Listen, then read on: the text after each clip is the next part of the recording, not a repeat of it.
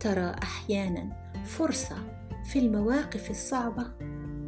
اليوم تمكنت من الامتناع عن نفاذ الصبر. قدت زوجي إلى عيادة طبيب الأسنان وعندما تحول الانتظار لمدة ثلاثين دقيقة إلى انتظار لمدة ساعتين انشغلت ببساطة بالتواصل مع طلابي عبر الإنترنت.